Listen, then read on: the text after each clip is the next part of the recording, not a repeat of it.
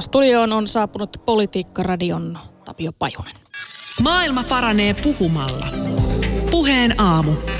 Yle Puhe. Perataan Tapio Pajusen kanssa vähän sitä, että mikä on tämän historiallisen päätöksen merkitys näin niin kuin historian kannalta ja mikä sen poliittinen merkitys on. Siis ensimmäistä kertaa sotien jälkeen Suomessa on poikkeusolot, kun meille tämä valmiuslaki tulee. Oppositiosta on koko ajan vaadittu kovempia toimia ja, ja syytetty hallitusta lepsuilusta ja, ja sekä toimien että aikataulun suhteen, niin toimiko Marinin hallitus nyt poliittisen paineen vuoksi vai, vai tilanneanalyysin vuoksi?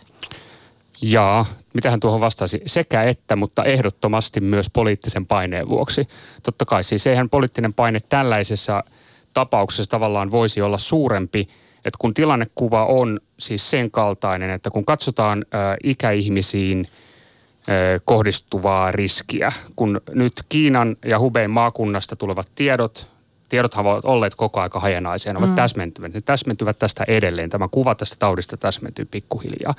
Mutta tällä hetkellä tiedot ovat sellaiset, että tämä suhteellinen riski yli 80-vuotiailla, siis kuolleisuusriski, niin on yli 300 prosenttia verrattuna siis normaaliväestöön niin kyllä toi on sellainen luku, että se pistää aika kovan poliittisen paineen päälle, että tarvitaan sellaisia keinoja, joilla todella pystytään suojelemaan ikäihmisiä. Ja sekä sitten toinen puoli tämä, että todella pystytään sitten turvaamaan tämä terveydenhuollon kestävyys, eli tasaamaan tätä tautihuippua. Tämä on nyt taustalla tässä hallituksen päätöksessä analyysi nimenomaan tästä tautitilanteesta totta kai hallitus itse varmasti, sieltä käy suoraan kysymässä, että no ajauko poliittinen paine tähän päätökseen, niin vastaus on, että ei missään nimessä, että se on vain tämä tilannekuva.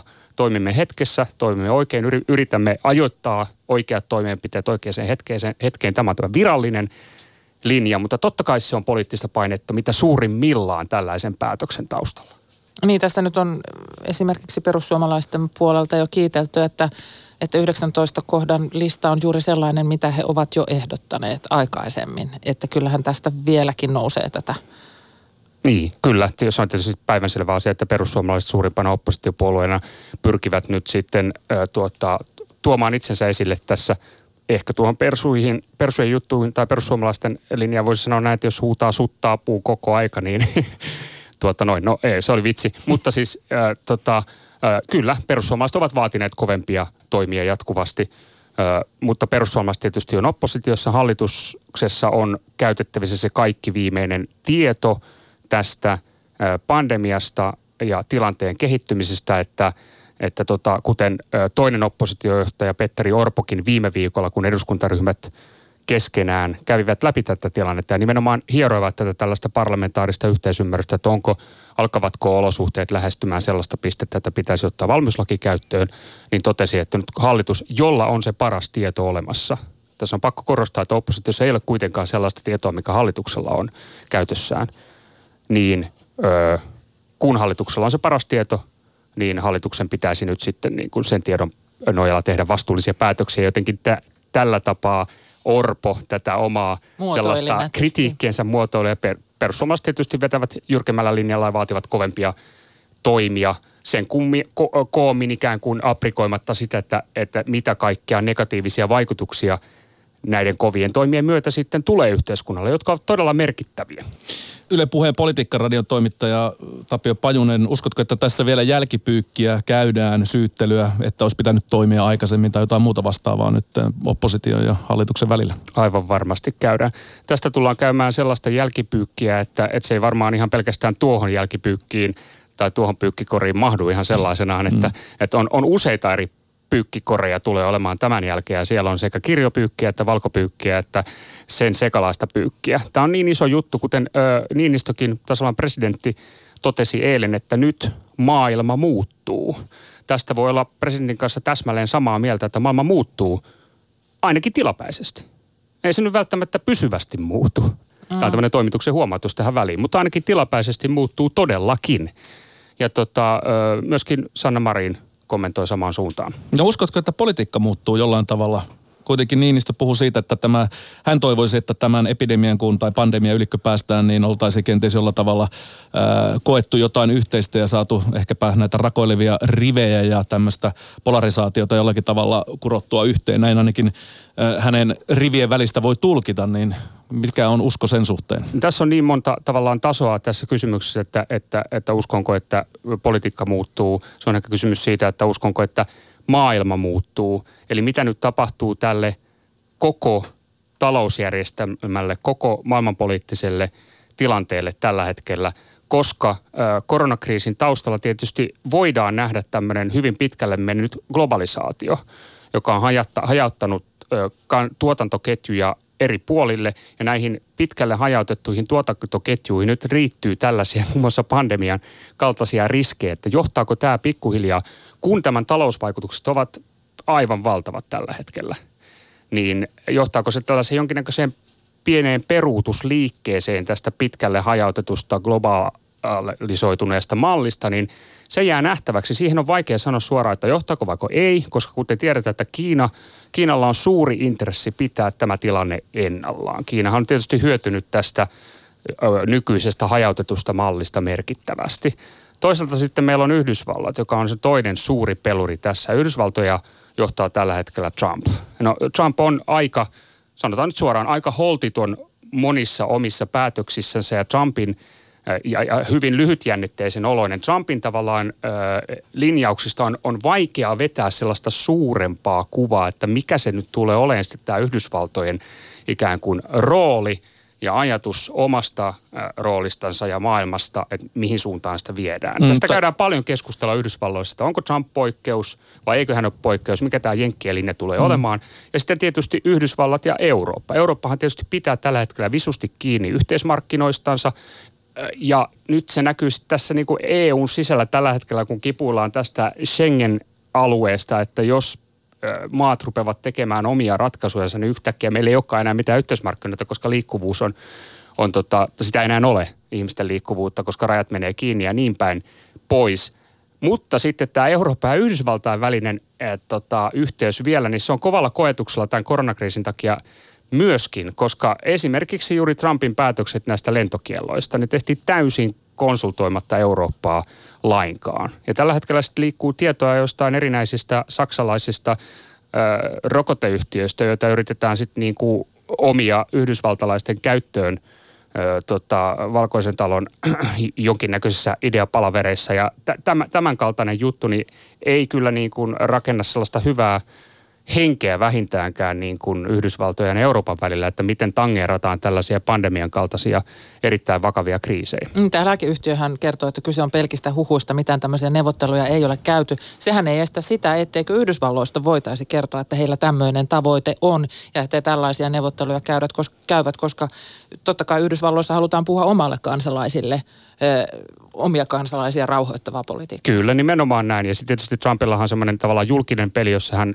hyvin mielellään kohdistaa sen uhkan ikään kuin ulkopuolelle mm. ja puhuu ulkopuolisista. Ja toisaalta kun tässä on tällaista epäluuloa hyvin paljon eurooppalaisten päättäjien ja Amerik- Amerikan välillä tällä hetkellä liittyen näihin kysymyksiin, niin kaikki tämän kaltaiset tällaiset yksittäiseen lääkeyhtiöön liittyvät huhupuheet, skuupit, vahvistamattomat tiedot, niin ne eivät ole omia rakentamaan minkäännäköistä luottamusta. Siinä on tämä sama mekanismi kuin, kuin tällaisella trollitoiminnalla, mm. näillä, näillä tämmöisillä huhuilla. Mutta tämä kysymys oli siis, että muuttuuko politiikka, mm. niin jaa. Niin, muuttuuko se Suomessa ja muuttuuko se maailmalla? Nyt kun se Tapio Pajunen veit meidät näin tänne niin kuin maailman ääriin ja tänne globaaliin yhteyteen, niin niin kun tämä on siis yksilötason, valtiotason, Euroopan tason ja globaalin tason kysymys tällä hetkellä ihan mitä suurimmassa määrin, niin tämä globaali Kiina-riippuvuus on tullut meille näkyväksi, niin kuin sä kuvasit, ja Kiinalla on intressi pitää siitä kiinni. Mutta, mutta voidaanko entiseen enää palata, kun me nähdään, miten riippuvaisia me ollaan siitä? Nyt tällä hetkellä näyttää, että ei voida ainakaan täysin, mutta kun se päätös on niin kuin aika vaikea. Tässä on niin paljon pelissä – tässä nykyisessä järjestelmässä ja keskinäisriippuvuudet tämän järjestelmän ympärillä ovat niin, niin valtavat, niin eihän niitä nyt tosta noin vaan puretakaan. Että tämä jää nähtäväksi, että mitä tästä tapahtuu ja ylipäänsä tässä nyt, me ollaan vasta tässä aivan niin kuin akuutissa vaiheessa ja Suomessa itse asiassa vasta tulossa siihen ikään kuin akuuteimpaan vaiheeseen. Siitä on oire nyt tämä valmiuslain käyttöön ottaminen, jonka, jonka, jonka hallitus nyt haluaa tänään ottaa käyttöön, niin, niin tota, kyllä tästä riittää vielä, vielä tuota analyysissä niin kuin tätä syventämistä, että pelkästään tämän ajankohtaisten akuuttien tapahtumien uusien tietojen läpikäyminen niin kestää oman aikansa. Tässä on ollut kiinnostavaa se, että globalisaation ideahan on se, että jokainen tekee tavallaan sitä omaa, omaa sektoriaan. Se, missä on paras, keskittyy siihen. Ja se on kullakin maalla ja kullakin yrityksellä omanlaisensa. Kyllä. Ja tämä on nyt näyttänyt tämän järjestelmän heikkouden, koska varmuusvarastoja ja, ja, ja tällaisia ei välttämättä ole. Ja kun yhdessä paikassa jokin asia ei toimi, niin se vaikuttaa niin moneen toimijaan. Niin, niin tällä tavalla siis t- tässähän on bisneksistäkin valtavasti kyse siitä, miten meillä tulevaisuudessa bisnes hoidetaan ja ollaanko samalla tavalla riippuvaisia toisista kuin aikaisemmin. Mm, nimenomaan. Se on, se on ehkä sitten tavallaan, jos jotain valistunutta arvausta tästä voisi veikata, niin, niin tavallaan että mehän ollaan ehkä jossain määrin tavallaan kriisi, tota, herkässä järjestelmässä. Että sanottiin, että finanssikriisi oli iso kriisi ja siitä selvittiin. Nyt tulee tämmöinen koronapandemia, joka aiheuttaa vakavan ö, talouskriisin. Pörssit sukeltaa aivan valtavasti. Ollaan aika, aika kriisiherkässä järjestelmässä. Pitää varmaan, tai pitäisi varmaan vähän ehkä pakittaa takaspäin. No mihinkä pakitetaan, niin onko se sitten niin, että, että hieman pakitetaan tuosta pitkälle hajautetusta globaalista mallista, että et sanotaan, että globaaleiden pörssiyhtiöidenkin esimerkiksi he eivät voi tavallaan ehkä ihan samassa määrin niin kuin optimoida tulostansa aina kulloistenkin resurssitilanteen tilanteen mukaan, vaan pitää jättää näitä pelivaroja – sinne sun tänne. Ja sitten myöskin yhteiskuntien pitää jättää näitä pelivaroja ö, erilaisille sektoreille. Esimerkiksi vaikka lääkehuolto hyvänä esimerkkinä, että kuinka paljon sen tuotantoa voidaan ulkoistaa minnekin. Pitääkö siitä tietty osa vetää lähemmäksi niin päin pois. Tämän kaltaista uudelleenarviointia tähän nykyjärjestelmään niin on tulossa. No näetkö Tapia päin, että tämä nykyjärjestelmä, globaali, globaali järjestelmä on antanut myöskin jotain mahdollisuuksia torjua tätä koronavirusta, vai onko kaikki ollut vaan tavallaan sen heikkouksien ö, huomaamista?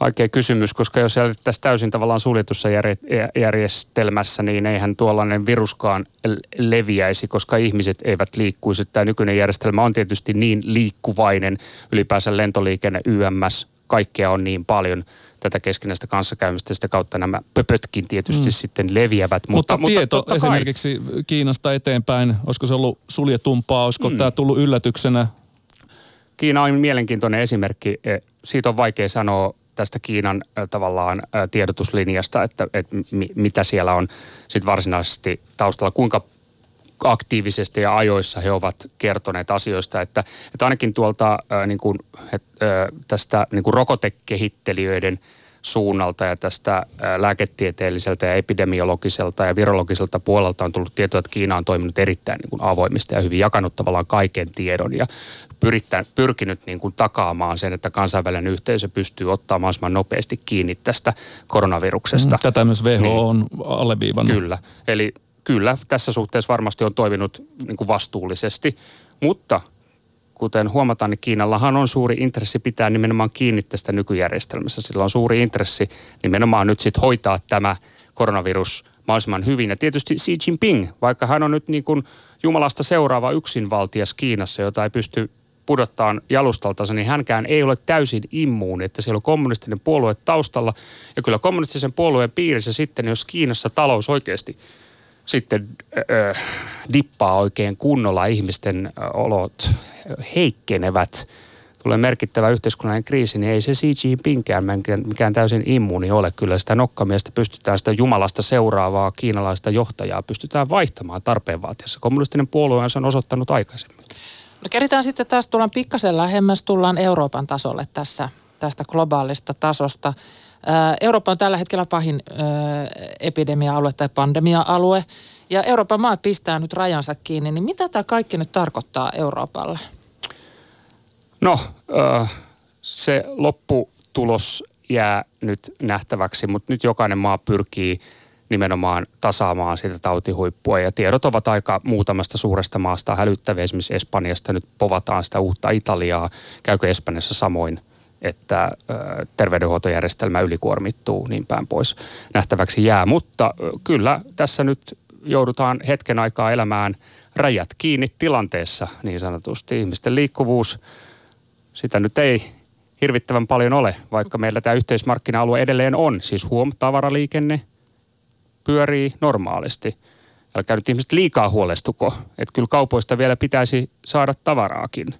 Että tämähän koskee nyt muuta liikkumista. Ihmisten liikkumista. Niin, juuri näin. Tämä on se juttu. Mutta tässä kuitenkin tehdään nyt tavallaan, osoitetaan se, että näin pystytään toimimaan tarvittaessa. Mm. Ja, ja sitten tästähän täytyisi löytää taas se yhteinen ymmärrys ja, ja halu toimia eteenpäin sen jälkeen, kun tämä tilanne on ohi. Kyllä, ja miten tätä talousshokkia mm. Euroopan tasolla lievitetään. Valtiovarainministerit tapasivat eilen, kävivät keskustelua sen suhteen, nämä, tämän talousshokin jälkihoito, niin kuin miten se yhteiseurooppalaisessa pöydässä hoidetaan, niin se on aika avainkysymys sen suhteen, että mitä tapahtuu tälle EU-poolille ja tälle meidän eurooppalaiselle yhteistyölle.